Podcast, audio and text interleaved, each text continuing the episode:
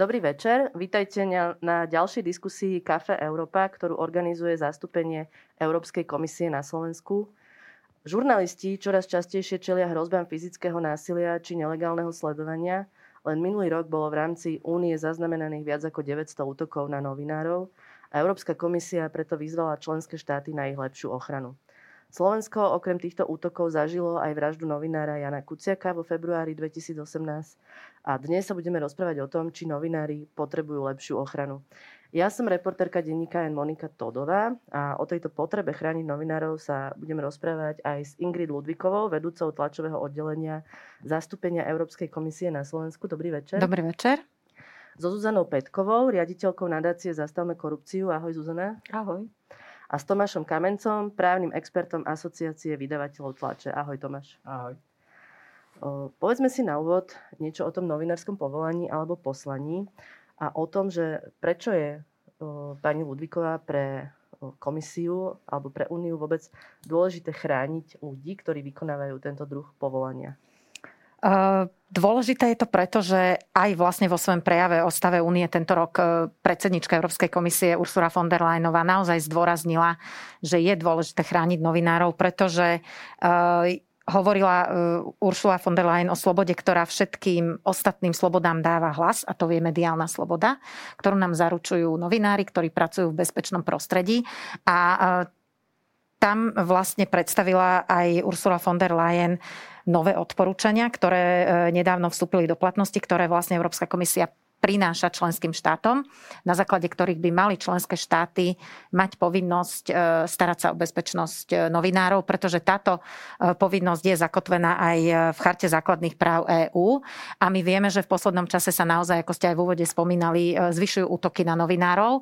A nie je to len napríklad vo forme, že naozaj je tam fyzická likvidácia, ale napríklad kontexte covidu, keď boli verejné protesty, až napríklad 175 útokov na novinárov sa odohralo práve cez takéto protesty. E, naozaj máme online prostredie, v ktorom stúpajú hrozby prenasledovania a tak ďalej. Takže je to veľmi dôležité pre Európsku komisiu a snažíme sa aj legislatívne nejak takto tlačiť. To bolo vlastne aj u nás na jednom tom proteste pred prezidentským palácom. Napadli, myslím si, že kameramana hospodárskych novín. Zuzana, ešte sa vrátim k tej pôvodnej otázke. Prečo sa táto práca označuje za poslanie a prečo si aj ty kedy si, si vybrala toto povolanie? Vieš čo, ja som si ho vybrala z takej uh, trošku možno naivity, trošku takého idealizmu, uh, lebo mala som pocit, že keď ako novinár poukážem na nejaké nedostatky, tak uh, dôjde k ich nápravenie. Vždy to tak je. Uh, dalo, dalo by sa povedať, že v menšine tých uh, prípadov, ale deje sa to tak a potom je to pre toho novinára uh, veľké zádozučinenie a drží ho to pri tom uh, povolaní ďalej, aby ho robil ďalej. A a prečo je to poslanie? Eh, no, ja si myslím, že každé povolanie, ktoré eh, človek robí s nejakým nasadením, s nejakým nadšením, eh, či už je to lekár, právnik alebo novinár, tak je pre toho človeka poslaním. Takže to je aj pre mňa novinárčina. Poviem ešte, že nám môžete aj posielať otázky cez slajdo. Hashtag je Kafe Európa.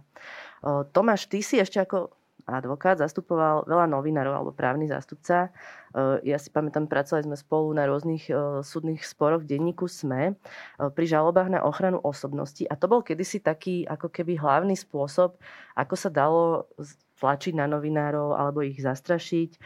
Väčšinou to bolo tak, že tie súdy dávali za pravdu tým, o ktorých tí novinári písali. Taký exemplárny prípad je sudca Polka, dnes už pravoplatne odsudený na korupciu. Toto sa zmenilo? Ja ešte aj dnes som advokátom a ešte aj dnes sa týmto živím, ale aby som odpovedal na tvoju otázku, nemám presnú štatistiku, neviem úplne jednoznačne povedať, že či je tých žalôb menej, len pocitovo si myslím, že opadla taká tá hlavná vlna tých žalôb, veľkých žalôb politikov, tých, čo sú v absolútnej politickej špičke. A tie, tie prostriedky v súčasnosti sú skôr sofistikovanejšie, také plíživejšie ako nejaká absolútne veľká žaloba na veľkú sumu peňazí, ktoré by mala zastrašiť vydavateľa. Myslím si, že aj to, čo si povedala, nie je úplne celkom pravda, že zväčša súdy dávali za pravdu žalobcom. Bolo to možno v nejakých prvých stupňoch, ale z mojej praxe viem, že väčšinu tých súdov sme v konečnom dôsledku vyhrali. Či už niekde na ústavnom súde, na najvyššom súde. Ale trvalo to roky. Trvalo to roky a bolo to otázkou toho, že, že ten vydavateľ musel byť pripravený, že bude pod veľkým tlakom, bude znášať uh, relatívne aj náklady s tým spojené a, a môže sa stať, že aj ten spor nevyhra. A teda ja som vďačný tým vydavateľom, pre ktorých som pracoval, že dokázali teda chrániť tých svojich e, novinárov. A ako si už povedal, dnes e, tie formy tlaku e, sú trochu iné. Posunuli sa, možno sa aj zrýchlili a skôr ako keby sa útočí na dôveryhodnosť novinárov, a teda nielen novinárov, všeobecne inštitúcií, ale teda rozprávame sa o novinároch. Prišli sme do doby, kedy samotní novinári zvažujú, že či sa vôbec brániť na súdoch, keď o nich píšu tie dezinfoweby. Čo odporúčaš? Má to zmysel zažalovať nejaký, nejaký dezinfo, dezinfoweb, keď o tebe napíšu klamstvo? Ono asi neexistuje univerzálna odpoveď. Novinár je osoba verejného záujmu, sám sa stavia do svetla reflektorov, čiže určite musí zniesť nejakú mieru väčšej verejnej kontroly ako bežná fyzická osoba. Na druhej strane to nikomu nedáva právo klamať o jeho živote, o jeho stave, o tom, čo robí, čo nerobí, čo si myslí alebo ako koná. To znamená, existuje asi nejaká miera únosnosti, po ktorú sa dá ísť a znášať možno aj nepravdivé, klamlivé útoky, ale z mojej praxe zase viem povedať, že keď tá miera je prekročená, tak odporúčame skôr klientom, aby sa bránili a aby vlastne vyžadovali od štátu tú ochranu, za ktorú vlastne oni platia v daniach. Ty si, Zuzana, priamo zažila v podstate aj to sledovanie novinárov. Bola si v tej skupine, ktorú chcel diskreditovať Marian Kočner. Tiež to robil cez Facebook. Tiež si v podstate na to najal komando. Ten, ten hlavný cieľ bol zdiskreditovať, prípadne vydierať, ak by to šlo. Prečo je pre vplyvné osoby tak dôležité ničiť kredit novinárov? No lebo tým, že uh, ničia kredit toho novinára, tak uh, vlastne znedôveryhodňujú aj tie informácie, tie zistenia, ktoré vlastne on prináša. Pre Mariana Kočnera to bolo kľúčové uh, zrejme preto, že v tom čase už mnoho novinárov, či už to bol Jan Kuciak, alebo vlastne aj ty, alebo ja, sme prinášali informácie o, o jeho kauzách, o jeho o podozreniach z jeho daňových podvodov, ktoré policia nevyšetrovala a v zásade, keby zničil povesť či už Jana Kuciaka alebo tvoju, tak ako keby dával signál, že aj to, čo vlastne tí novinári píšu, že nie je pravda alebo že je to klamstvo. Pani Ludiková, dnes je to oveľa jednoduchšie, ako kedysi teda tá diskreditácia spôsobil to boom sociálnych sietí. V podstate aj ten Kočner bol, bol na Facebooku, to jeho na pranieri. Rieši Európska komisia nejakým spôsobom aj toto, ten problém šírenia dezinformácií alebo lží na Facebooku, lebo vidíme napríklad v Amerike, že Trumpovi zablokovali uh-huh. účet. U nás, keď nahlásite nejaký fejkový status Luboša Blahu alebo takých tých najznámejších konšpirátorov, tak tie reakcie často neprichádzajú, ako keby ten Facebook nemal kapacity riešiť nejaké Slovensko oproti inému svetu. Toto sa nejak rieši v rámci, v rámci únie? Rieši sa to na rôznych úrovniach, pretože máme na jednej strane akčný plán aj odporúčania, že Európska únia bojuje proti dezinformáciám, ale zase je to apel na členské štáty, ktoré musia vlastne tie jednotlivé konkrétne už kroky sami implementovať. To znamená, že na Slovensku by mali príslušné orgány dohliadať na to, aby aj tie sociálne médiá si vykonávali to, k čomu sa zaviazali vlastne na európskej úrovni, pretože existuje e, podpis, kde sa viaceré e, vlastne, teda dokument, kde sa viaceré e, sociálne siete zaviazali, že budú takéto nepravdivé informácie odstraňovať. A vlastne aj k tomuto sa dostávame v tých najnovších odporúčaniach, pretože tam vlastne sa odporúča aj z hľadiska kybernetickej bezpečnosti bezpečnosti aj z tohto prenasledovania, aby členské štáty práve na základe tých odporúčaniach zaviedli nejaké konkrétne e, kroky, kde sa novinári môžu konkrétne obrátiť e, či už e, na súdy alebo na políciu a poradiť sa, ako v daných situáciách postupovať. Takže teraz je vlastne na členských štátoch, aby našli správny prístup a správne nástroje, ako vám pomôcť, keď vás niekto prenasleduje alebo ochraňuje. A toto sa dá dosiahnuť rôznymi spôsobmi, ktoré sú aj v tých odporúčaniach. Napríklad, že treba vyškoliť tých policajtov, ako jednať s novinárkami, napríklad ženami, alebo s novinárkami, ktoré e, sú e, z menšinových skupín, alebo novinári, ktorí reportujú o veciach, ktoré nie sú až také populárne, lebo mnohokrát sú prenasledovaní novinári, ktorí píšu o témach, ktoré, dajme tomu na Slovensku LGBTI, alebo v Maďarsku nie je veľmi populárna téma. Takže treba zautočiť na toho človeka, ktorý o tom, e, o tom píše, alebo o, o menšinách u nás, o Romoch a tak ďalej. Takže toto všetko, na toto prinášajú odpoveď tie odporúčania. My naozaj dúfam, dúfame, že si to tie členské štáty zoberú k srdcu, lebo je tu naozaj navrhnutých niekoľko krokov, ale e, čo by som chcela dodať, ja keď som sa dívala, alebo dneska pripravovala na na túto diskusiu, tak vlastne Európsky parlament pred rokom vydal takú akože monitorovaciu správu. Nie sú tam všetky členské štáty, ale e, boli tam štáty, ktoré sú na tom dobre, E, s ochranou novinárov a, a s prostredím, ktoré vytvára bezpečné prostredie pre novinárskú prácu. Potom sú na tom štáty, ktoré sú na tom horšie. Medzi nimi Slovensko, e, Maďarsko, Polsko, Taliansko, ktoré Španielsko.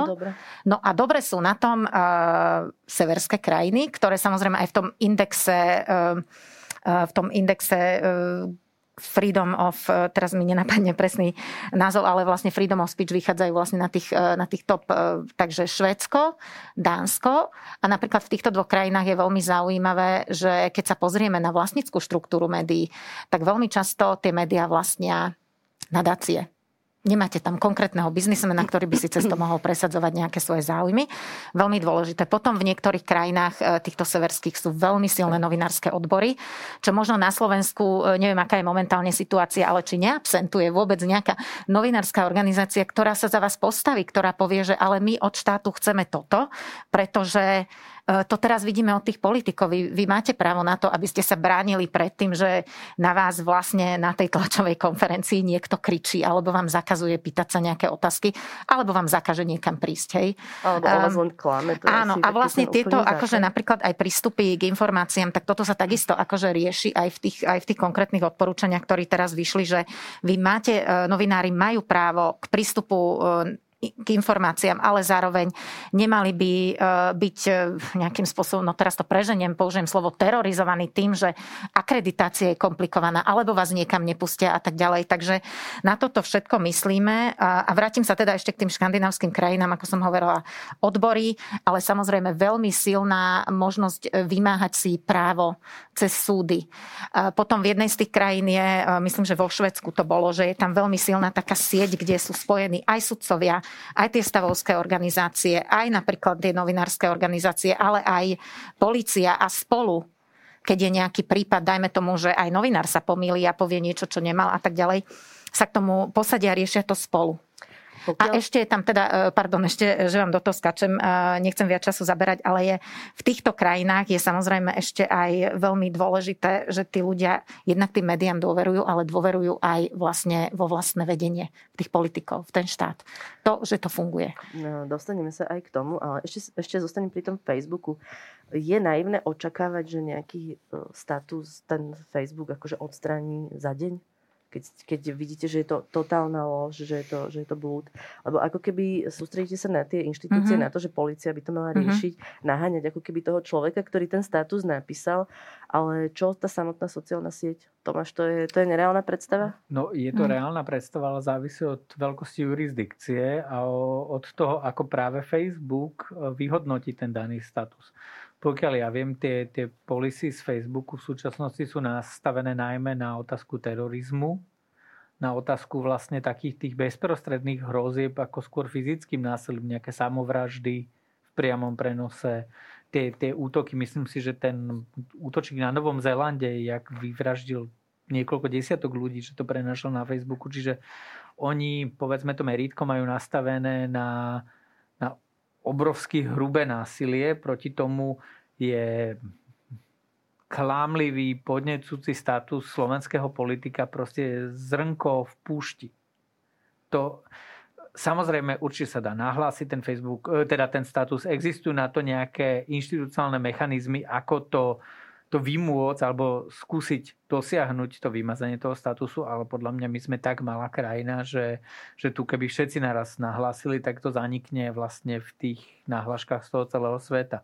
Ja nechcem zase krivdiť Facebooku, ale tie skúsenosti sú, že nám sa nepodarilo vymôcť z Facebooku alebo z YouTube ani zmazanie takých videí, na ktoré sme mali rozhodnutie súdu.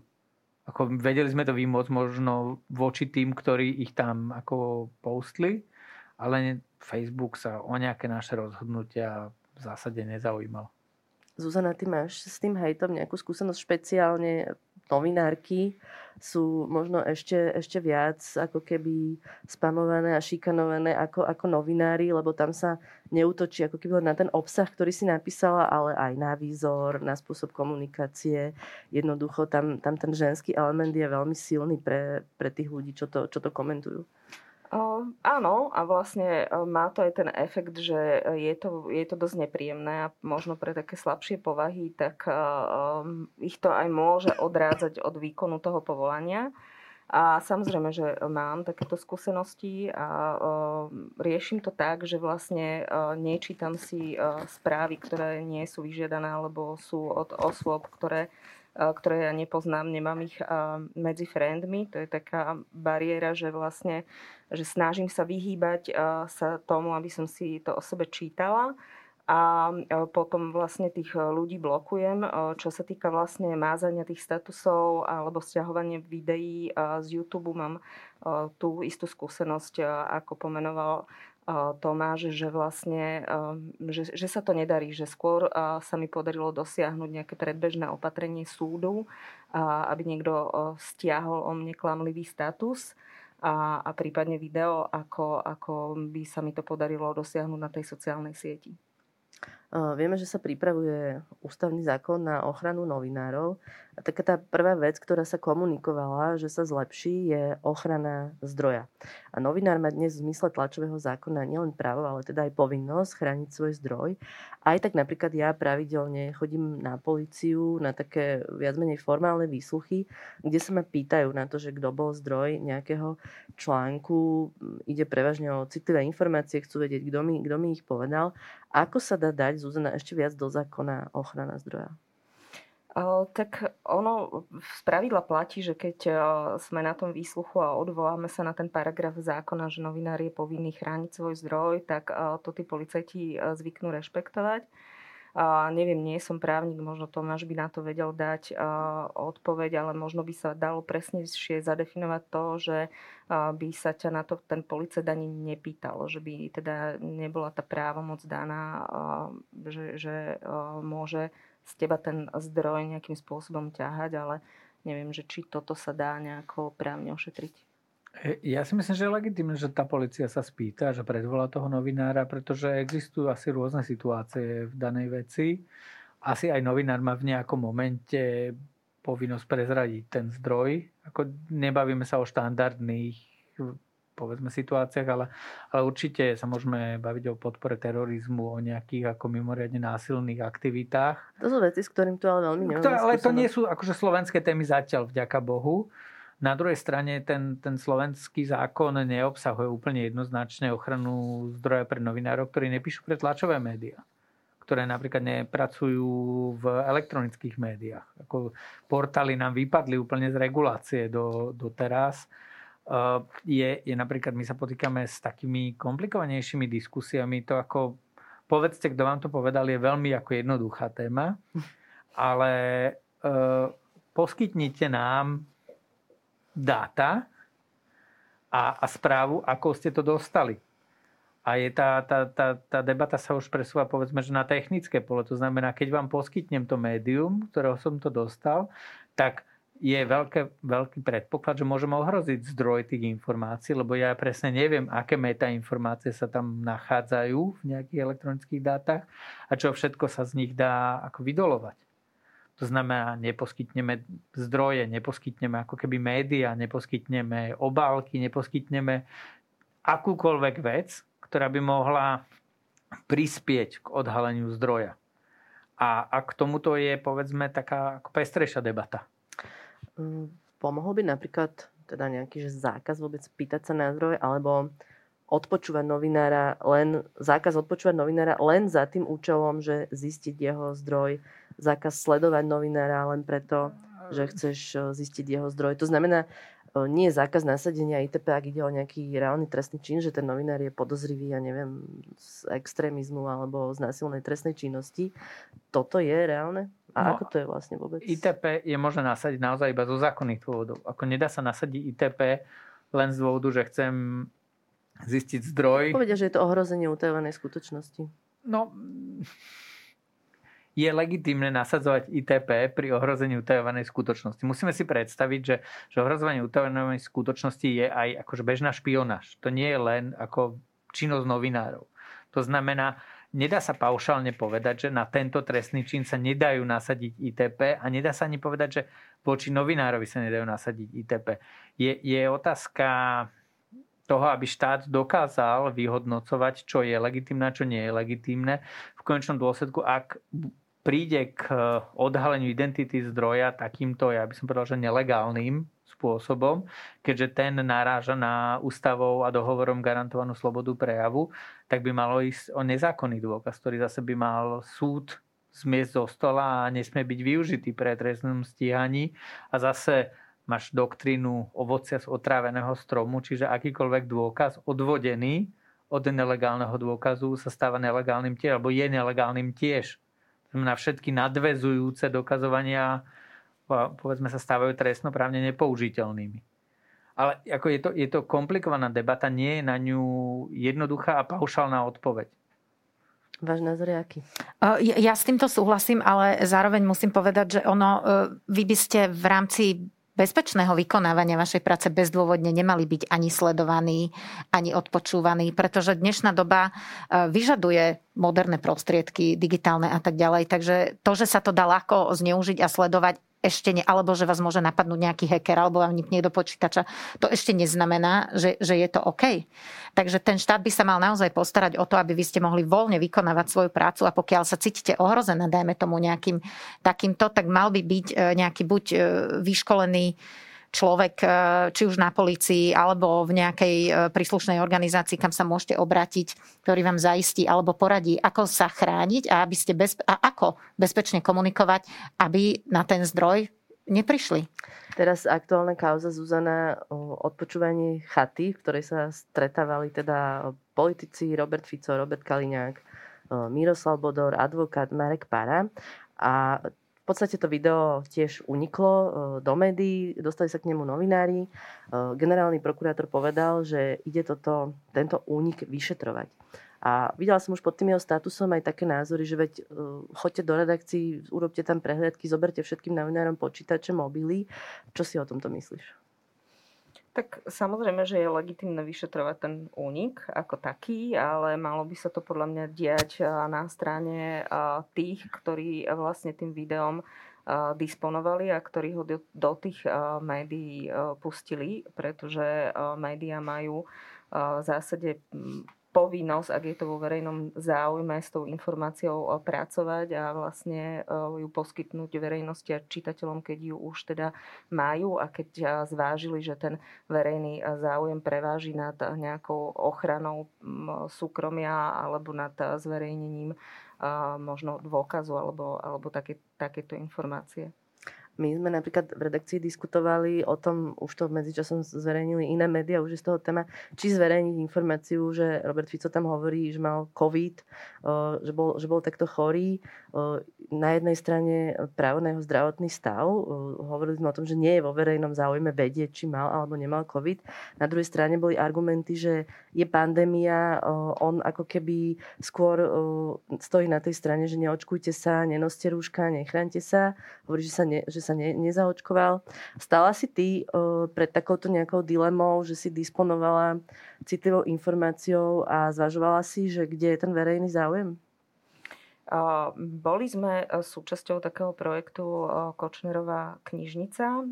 Boli to vlastne dáta, bolo to 70 terabajtov, ktoré vlastne získal, získala Medzinárodná organizácia OCCRP z vyšetrovania Mariana Kočnera, z vyšetrovania vraždy Jana Kuciaka. Bolo tam mnoho, mnoho dát v rámci tej novinárskej skupiny, boli dokonca aj niektorí novinári z Bulváru. A tam sme veľmi, veľmi citlivo zvažovali, že ktoré informácie alebo fotografie dáme von. Boli tam fotografie, kde boli napríklad deti alebo manželky a podobne. Tie sme samozrejme hneď vylúčili. Čiže, pretože nebol tam žiaden verejný záujem. Iné to už bolo, keď bola pani Krištúvková na jachte u pána Kočnera. Tam ten verejný záujem na tom vlastne bol. Takže toto boli také vlastne veci, kde sme naozaj každú jednu ako keby, že fotografiu alebo nejakú zvuk, zvukovú stopu vyhodnocovali, že či áno alebo nie. Dáme tam si aj ja jeden taký prí, príklad, že Marian Kočner bol v plavkách, potrebovali sme ale fotografiu tej jachty, o ktorej sme písali, pretože sa ju nepodarilo ako keby zahrnúť do toho trestu prepadnutia majetku, keďže ju prepísal na manželku, čo je vo verejnom záujme, ale nebola iná fotografia iba tá, kde on je v plavkách. Takže, takže to bol napríklad jeden z tých prípadov. Ale ešte k tomu sledovaniu novinárov. Mali sme tu opakované sledovanie a jednoducho zatiaľ podľa tých výsledkov vyšetrovania to nie je trestný čin. Tí, čo to robili, to nazývali paparacovanie. Tomáš, je to v poriadku? Ja ťažko sa k tomu môžem úplne nezávisle vyjadrovať, keďže zastupujeme niektorých poškodených v tejto veci a nemyslíme si, že to je v poriadku a nemyslíme si, že by neprišlo k trestnému činu. Ja možno by som nadviazal ešte na pani Ludvíkovu, lebo my na Slovensku máme taký relatívne absurdný stav v tomto. Po takom veľkom škandále 10, možno 15 rokov dozadu bol prijatý zákon na ochranu súkromia, ktorý predpokladá nejaké, vznik nejakých kontrolných mechanizmov v Národnej rade, kde má byť nejaká špeciálna komisia, ktorá bude mať právo kontrolovať oprávnenosť nasadenia ITP, či už spravodajskou službou alebo policiou. A zase konkrétne z praxe viem, že teda pre nezhody politikov táto komisia nikdy nebola zriadená. Tretie volebné obdobie nie je zriadená. My tam máme tretie volebné obdobie podanie, s ktorým nikto nič nerobí. My, ako sa domnievame, že bol náš klient tu vedľa sediaci nelegálne odpočúvaný a, a nikoho to nejak zásadne neštve. Ako ten, ten inštitút je v tom predpise, ten inštitút by sa mal využívať a neviem, ako si vysvetliť neochotu politikov naplniť to, čo si sami prijali, lebo, lebo to, že sa nevedia dohodnúť, kto bude členom tej komisie, ako je síce mrzuté, ale asi by nemalo byť na škodu tých, ktorých sa to týka. Na druhej strane, teda Peter to označoval sledovanie za paparacovanie. Ak by to bol trestný čin, novinári tiež paparacujú je to často dôležitá metóda pri investigatívnej žurnalistike, ako zistiť nejaké fakty o verejných činiteľoch, s kým sa stretávajú, možno aký majetok užívajú, hoci aj nie je napísaný priamo na nich. Ako toto vyvážiť? Zuzana. Pre mňa to mal také úplne že jasné hranice, pretože ak ty niekoho v úvodzovkách paparacuješ preto, aby si zistil, že on ja neviem, pácha nejakú nelegálnu činnosť alebo sa alebo koná v rozpore s verejným záujmom, tak je to samozrejme prípustné. Ak niekoho sleduješ za účelom, že ho chceš v zásade nejakým spôsobom diskreditovať, čo v tomto prípade sa aj dialo, pretože jedno z tých videí aj bolo zverejnené. Bolo to video, myslím, pána Kordu, Jenia Kordu, Čiže je jasné, že ten účel bol niekde úplne iné, inde, ako to vlastne deklaroval Peter Todd a tí ľudia, ktorí sledovali na objednávku Mariana Kočnera novinárov. To asi, asi nie je vo verejnom záujme, že nejaký novinár si vypije alkohol večer v meste, nie? Uh, ja by som aj e, dodala k tomu presne, že vlastne uh, to je vaše povolanie, že vy ste predložená ruka práva občana na informácie. E, takže e, z môjho pohľadu, teraz hovorím aj svoj osobný názor, je to o tom, že vy sa namiesto ľudí pýtate, Hej, tam ja sa dozviem cez novinárov obrovské množstvo informácií, ku ktorým by som sa bežne nedostala.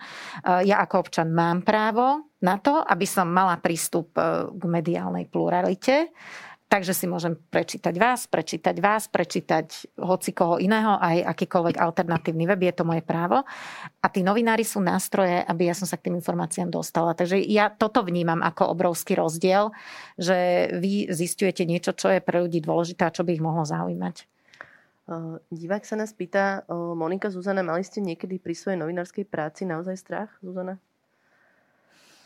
Tak samozrejme, že myslím si, že môžeme hovoriť za nás obidve, že ten strach tam po tej vražde bol. Ja si pamätám, že ako si mi telefonovala a vlastne ešte sme nevedeli, že čo sa stalo. Boli to vlastne tie prvé dni po, po tej vražde a bavili sme sa o tom, že čo ak je to nejaký proste šialenec, ktorý teraz bude bude ďalej ako keby vraždiť novinárov, čo napokon vlastne aj ten Peter Todt myslím, že vypovedá, že mu pri nejakej príležitosti mal napríklad Marian Kočner spomínať, že, že ak nepomôže, že dá dole jedného novinára, tak ak dá dole dvoch, tak už sa aj zlaknú.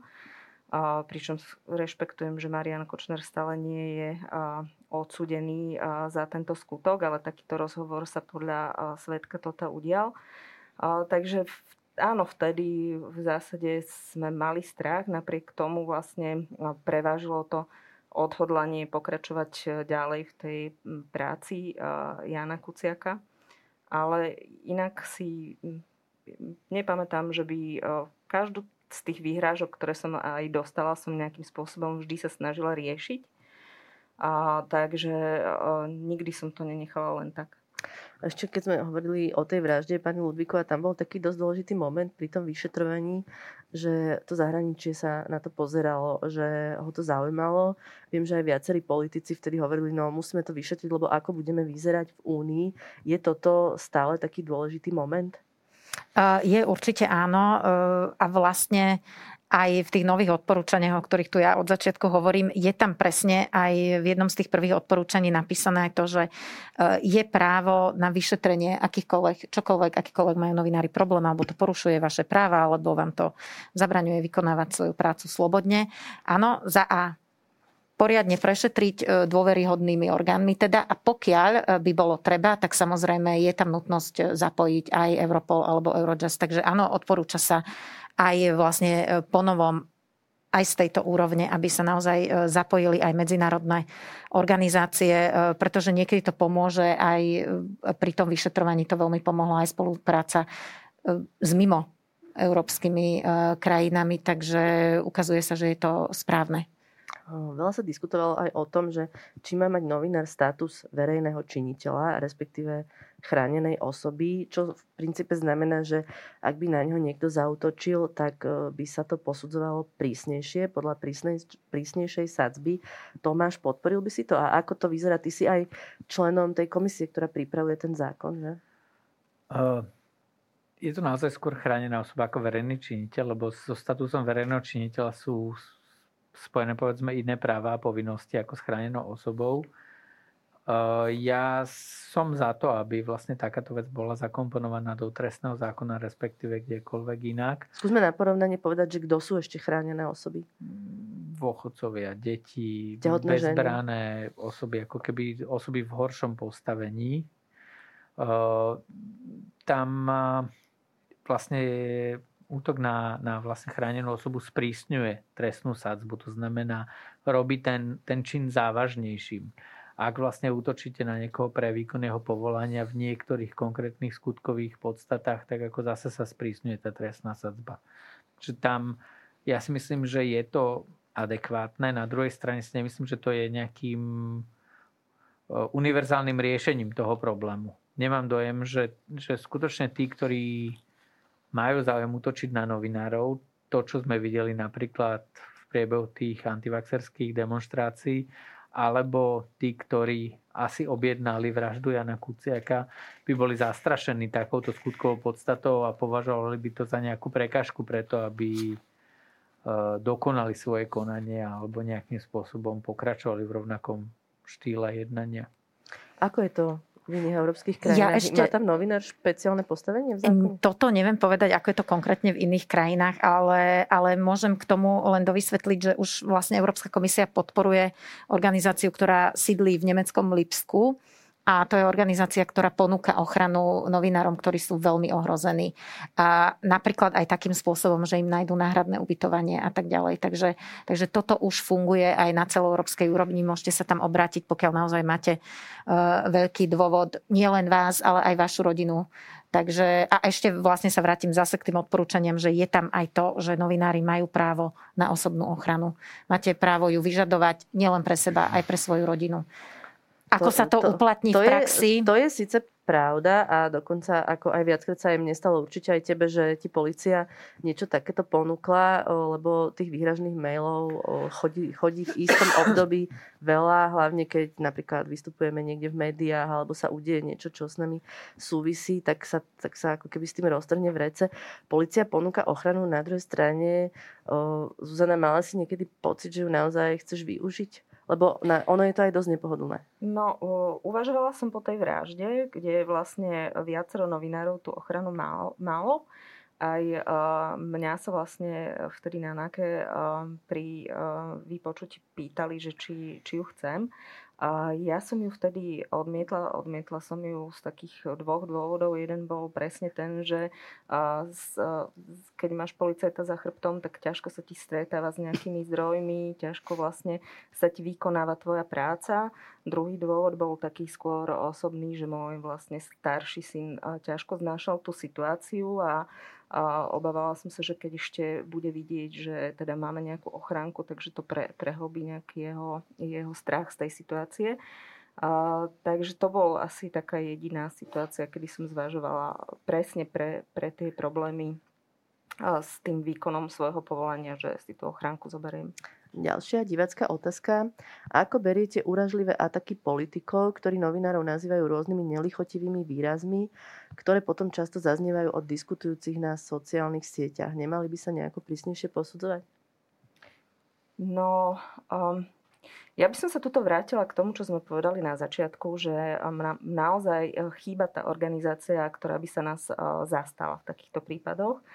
Samozrejme, že je to veľmi nebezpečné, keď politika ty s tým máš uh, asi z nás najväčšiu skúsenosť, uh, keď vlastne uh, konkrétne Robert Fico o tebe šíri nepravdy v súvislosti s tvojim bývaním, že je to naozaj veľmi nebezpečné, môže to generovať vyslovene až ne, nenávisť verejnosti voči, voči tým novinárom. A to je pritom a... vec, kde sme dosiahli aj predbežné rozhodnutie súdu, že ten článok musel zmiznúť, ale to ako keby už nikoho nezaujíma a vôbec nie jeho a, a stále to používa. A ja si myslím, že, že tam by naozaj nejaká silná novinárska organizácia pomohla, ktorá by naozaj vedela nasadiť aj možno nejakých právnikov, ktorá by vedela vydať verejné vyhlásenie, vedela by sa baviť s, tej, s tým politikom aj na úrovni ako keby, že nejakého partnera my to riešime tak, že buď teda šéf-redaktori dajú dohromady a zastanú sa nejakého média alebo nejakého novinára, alebo dokonca sa nás zastanú medzinárodná organizácia, ale bohužiaľ na Slovensku nám takáto chýba. Na jednej strane teda hovoríme o tej vyššej ochrane novinárov, ale v tom zákone sa spomínajú aj povinnosti nové a to napríklad teda nielen pokiaľ ide o nejaké etické zásady, novinársky kódex, ale aj povinnosť médií zapisovať svojich vlastníkov do registra partnerov verejného sektora, čo mimochodom ako seriózne médiá, ich vlastníci sú známi. Tomáš, bolo by toto opatrenie napríklad smerom k dezinfovebom? No, ja si myslím, že to je opatrenie, ktoré je nevyhnutné. To znamená, s tou, s tou vyššou ochranou musí prichádzať nejaká zodpovednosť a e, povedzme tento čas, aj to, o čom sa bavíme, na Slovensku nehrozia možno do tej miery tie fyzické útoky, teda dúfam, ale ako tá, tá hybridná dezinformačná vojna tu ako zúri v, najväčšom možnom rozsahu. Je, je to spôsobené aj to, čo vlastne bola tá predchádzajúca otázka, absolútnou vulgarizáciou politiky. Tu neplatia žiadne pravidla slušnosti už. To, tu sa rozprávame naozaj veľmi zvláštnym spôsobom. Normálne doma tí, čo majú deti, by teda nepovedali deťom, že sa takto majú rozprávať na verejnosti. To, čo tu predvádza jedna, druhá, tretia, štvrtá strana a vlastne to tých ľudí aj nejakým spôsobom pohýňa k nejakým povedzme, verbálnym a možno aj fyzickým útokom. A niekedy, naozaj niekedy mám dojem, že to nie je náhoda, že, že tá činnosť je organizovaná od niekiaľ a je na ňu vynakladaná nemalý peniaz. A teda je asi dôležité vedieť, ako sú médiá financované a kto sú ich vlastníci. Je, je, je veľká téma, či denník sme vlastnila Penta alebo nevlastnila Penta, do akej miery Penta bola schopná zasahovať, nebola schopná zasahovať táto téma bola zneužívaná politikmi, i keď jasne viem, že Penta v zásade na vplyv toho média ako keby nemala a nejakým spôsobom do obsahu nezasahovala, tak politici s nadšením túto, tento narratív používali. Momentálne kúpil fond, to čo hovorila pani Ludvigová, nadácia, kúpila podiel v denníku SME alebo vo vydavateľovi denníka SME, no tak opäť máme iný narratív, ktorý s radosťou používame kde už sa dostávame naozaj na, ne, na hranicu konšpirácie, za hranicu konšpirácie, proste obľúbená Sorošová karta je vyťahnutá a, a nebudem sa povedať, že, že vplyv východných spravodajských služieb je zjavný aj v slovenskom mediálnom svete. A niekedy by som povedal, že aj v slovenskej politike. A teda aj s ohľadom na túto skutočnosť je nevyhnutné dokonca, aby, aby zavládla veľká transparentnosť v oblasti vlastníctva médií. To, čo je ešte, pardon, ešte poslednú vetu, že ja neviem, či to začalo na Slovensku alebo v Čechách, ale vlastne keď sa zistilo, že sa médiá neporazia žalobami, tak nastala fáza, že ich skúsime teda kúpiť. A takým spôsobom si vlastne upravíme ten, ten mediálny svet k nášmu obrazu a k tomu, čo my si ako predstavujeme ako správne, ako vhodné pre, pre podporu našich aktivít je, je samozrejme legitimné, že, že niekto, kto má peniaze, môže investovať aj do médií, ale len investovanie do médií asi nepostačí. Je dôležité naozaj vedieť, zachovať aj nejaké etické štandardy pri tom podnikaní. Proste to nie je podnikanie ako každé iné. Proste nedá sa porovnať, že kúpim si podiel v oceliárni a kúpim si podiel v novinách. To proste nie je to isté a každý ten svet inak funguje a médium neriadím iba tým, že spočítam, že koľko mám náklady a koľko z toho dokážem vyrobiť na reklame, a, a počiarknem a zhrnem a zistím, že dobrá alebo zlá investícia. Je to, je to investícia do budúcnosti, investícia do demokracie a investícia do slobody. To hovoril I... inak aj šéf vydavateľstva Petit Press Alexej Fulmek, že toto nedokázal pochopiť Jaroslav Haščák, že kúpiť si noviny e, nie je len tak, lebo, lebo to tak nefunguje ako, ako v inom biznise. Nech sa páči. Ja len, ja len veľmi stručne dodám, že v podstate aj, aj toto vlastnické, e, táto vlastnícka záležitosť sa rieši aj na európskej úrovni, pretože e, Európska komisia práve teraz bežia dva projekty v hodnote 1,5 e, milióna eur, ktoré vlastne majú zmonitorovať ownership médií v celej Európskej únii. Takže veríme tomu, že bude výsledok per country a uvidíme za tým všetkým, čo sa skrýva za jednotlivými médiami. Takže toto je jedna veľmi dôležitá vec, lebo vlastne ja tu mám aj monitor mediálneho pluralizmu a Slovensko tu je v dvoch uh, Transparency of Media Ownership, takže v tom, ako je transparentné v oblasti vlastníctva médií, máme jeden z najnižších uh, skorov. Sú tam teda aj krajiny ako Rakúsko, Belgicko, Bulharsko, Francúzsko, Nemecko, Litva, ale, ale, ale sme tam a ešte je tu jeden indikátor, kde sme na tom vlastne medzi tými krajinami, ktoré ja sú dole. Môžem tiež uh, dodať, ja, si, ja by som to tiež privítala a ešte je tu myslím o jeden dôvod viac, lebo tak ako Tomáš uh, spomínal, tá snaha oligarchov ovládnuť médiá, aby proste plnili nejaké ich ciele. Je tu teda v našom priestore zjavná a viem, že, že vlastne máme síce zákaz krížového vlastníctva, to znamená, že snažíme sa predísť tomu, aby, aby jeden, jeden vlastník nevlastnil aj televíziu, aj rádio, aj noviny, proste neovládol väčšinu toho trhu posudzuje to PMU a viem, že z PMU mali často problém ako keby, že identifikovať toho vlastníka, ktorý v realite kupuje nejaké vydavateľstvo. Ja, ja možno by som dodal, ja ono je to, tá téma je zložitejšia, lebo Slovenska je maličká krajina a tu tie médiá nedosahujú na, na veľk, do veľkej väčšiny také obraty, aby spadali pod kontrolu protimonopolného úradu alebo aby spadali pod kontrolu Európskej komisie. PMU kontroluje vlastne ekonomické spájanie podnikov. Pro, problém nie je ekonomické spájanie podnikov. Mne vôbec ekonomicky nevadí, keď niekto vlastní televíziu, rozhlas, noviny a, a web portál. Problém je informačný monopol alebo snaha vlastne manipulovať ako verejnou mienkou cez vlastníctvo médií. Ja už som si spomenul asi, kde to vlastne vzniklo. Vlastne Silvio Berlusconi je asi zakladateľ tejto kategórie v Európe. A a vlastne poučili sa od neho viacerí. My sme tu mali Pavla Ruska, ktorý ako keby cez vlastníctvo televízie sa snažil vlastne získať si úspech eh, v politike. Vieme všetci, ako to dopadlo. A tie, tie pokusy, povedzme, z 90. rokov alebo z začiatku 2000 boli také menej sofistikované a menej rozumné, ako, ako sú teraz.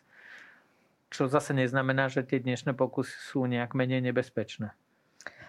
Ešte sa vrátim k tým, k tým útokom politikov a k tým útokom aj na nadácie alebo, alebo tej, tej, tej retorike za všetkým je Soros.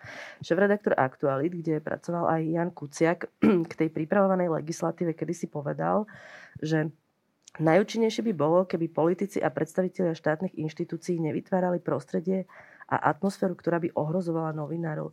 Pani Ludvíková, je toto teraz aj v Európe také rozšírené? V niektorých krajinách e, možno áno. E, u nás to ide od politikov. Viem si predstaviť, že v Maďarsku sa to deje možno trošku iným spôsobom, v Polsku takisto.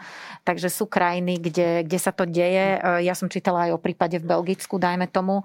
A dokonca vlastne aj v Holandsku nedávno zomrel novinár, napriek tomu, že Holandsko sa považuje za veľmi krajinu, ktorá, ktorá je veľmi dobrým prostredím pre, pre novinárov, aby tam mohli fungovať a slobodne pracovať. Takže nie sme v tomto ojedineli, ale zase možno by bolo fajn eh, patriť medzi krajiny, kde sa to nedeje.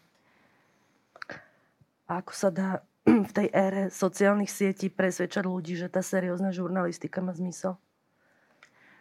To je veľmi ťažká otázka, aký som na toto mala odpoveď, ale ja si do určitej miery myslím, že je to aj otázka vzdelávania. My naozaj u nás absentuje tá základná mediálna gramotnosť. E, dokonca e, v nedávnom IT fitness teste zmerali, že e, slovenskí žiaci, dokonca aj učitelia majú veľmi nízku schopnosť čítať text s porozumením že overiť, akým spôsobom, či tá informácia je pravdivá alebo nie.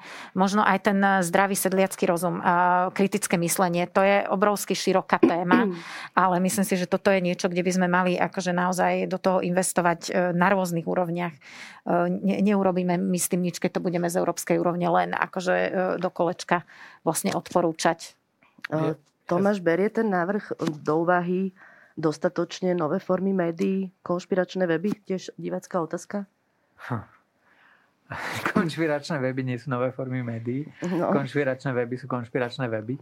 Ale to, to len tak zo žartu. V zásade samozrejme, pokiaľ ja poznám tie návrhy novej mediálnej legislatívy, tak je podstatné a, a zameriavajú sa naozaj na to, aby nebolo len, e, neexistovala len regulácia televízia a rozhlasu, ktoré sú v súčasnosti naozaj mm-hmm. mimoriadne silno regulované v v Slovenskej republike, ale aby rovnaká regulácia alebo neregulácia alebo samoregulácia platila aj pre tlačené médiá a pre elektronické médiá vo forme nejakých e, portálov. Pretože tie, tie tradičné formy šírenia správ a informácií nejakým spôsobom strácajú svoju pozíciu a získavajú ich naozaj tie, tie, tie nové médiá.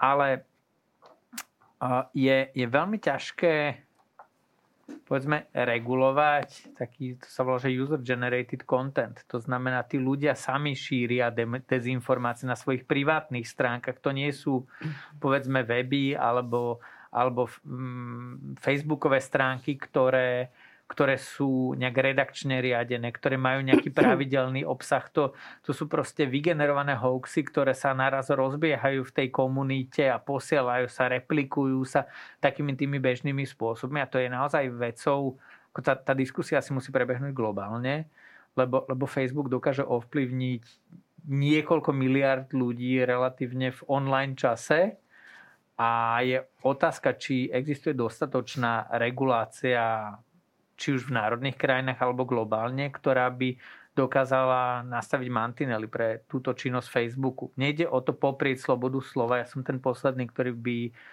nejakú cenzúru obhajoval, ale ide o súkromnú spoločnosť, ktorá má neskutočne veľkú silu a povedzme, že keď sa Mark Zuckerberg zblázni, tak ako to, to môže pocítiť celá populácia na, na planéte Zem.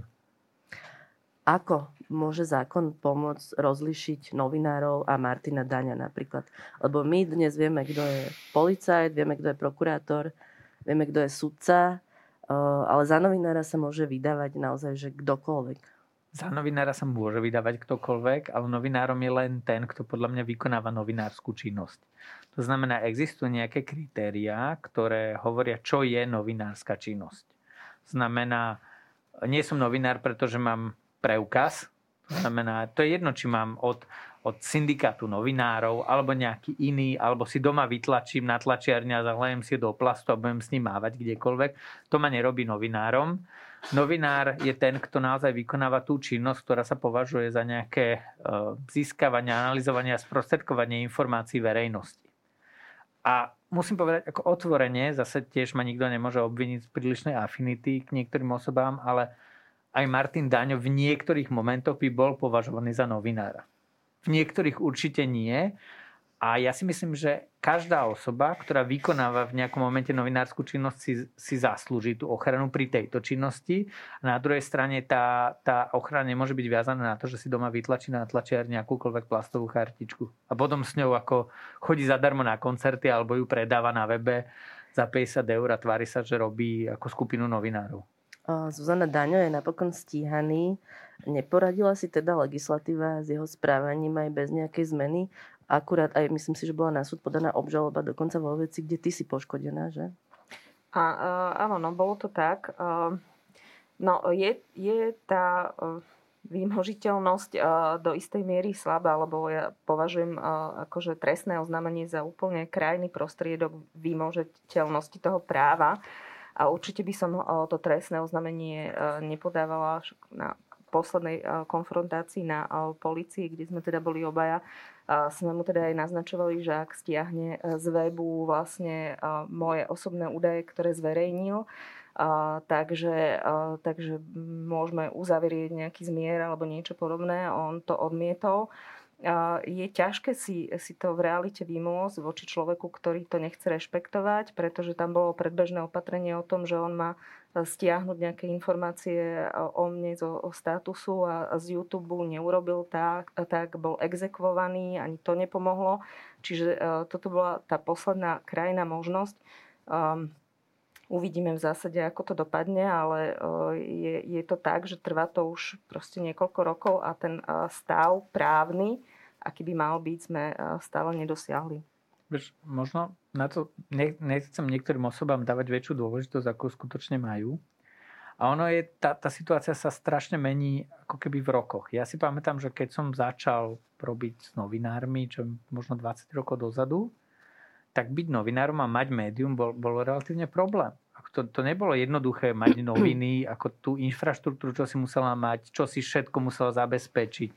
Televízia, veď to malo pár ľudí.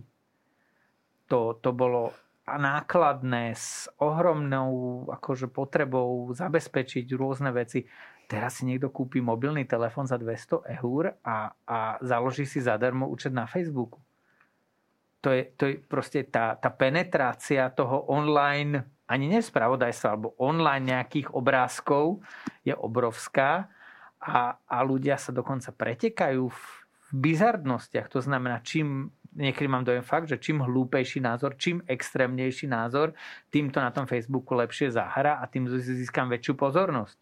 Ako je potrebné povedať, že veľa z týchto konšpirátorov monetizuje tie svoje, ako keby, to, to nie je novinárstvo, tie svoje výplody.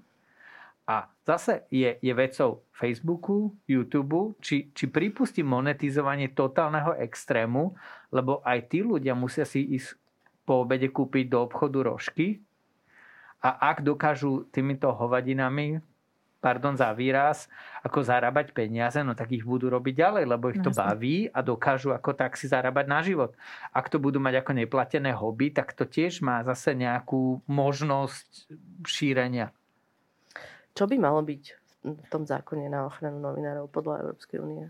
No ja si myslím, že by tam mali byť implementované všetky odporúčania, ktoré sme teraz vydali pretože tam z toho vyplývajú nejaké povinnosti a do 18 mesiacov musí členský štát podať Európskej komisii správu o tom, ako na tých odporúčaniach pracuje a čo zavádza do praxe. To, to, čo znamená, že zase funkčné e, e, trestné riadenie, právo na ochranu, e, styční dôstojníci, keď idete na protesty, aby ste vedeli, že vás tam nejaký policajt ochráni a tak ďalej. Je tam obrovské množstvo vecí. Toto je skvelá príležitosť, aby sa to tam zaradilo laicky hovorím, vy Jasne, viete ja. asi, či sa dá, ale, ale možno, možno e, časovo e, celkom, celkom dobre to vyšlo, lebo tie odporúčania samozrejme nie sú povinné, ale komisia to dodržiavanie monitoruje a pokiaľ sa to nebude dostatočne dodržiavať, môžu prísť ďalšie legislatívne kroky. Lebo to my robíme. My, toto sú veci, v ktorých my nemôžeme členským štátom prikazovať, ale keď to nejde dobrovoľne, tak sa môže prijať nejaká legislatíva, cez ktorú to možno bude sa dať trošku inač pretlačiť, lebo tie práva novinárov môžu ísť, e, vy si to môžete uplatňovať v rámci legislatívy na ochranu obetí alebo legislatívy v audiovizuálnom priemysle. Takže tam je obrovské množstvo nástrojov, ktoré sa vedia do toho, e, do toho strafiť. Takže ja dúfam, že to tam bude. Ja, ja som rád, že Európska komisia sa tomu venuje, ako i keď toto nie je zrovna harmonizovaná oblasť práva, ako toto nie je Áno. úplne akože štandardné aký, ale len, len tak akože polo humoru, že vlastne každá vláda, keď nastúpi, tak povie, že novinári sú strašne dôležití, že my tých novinárov veľmi ľúbime a chcem hrozne pomôcť.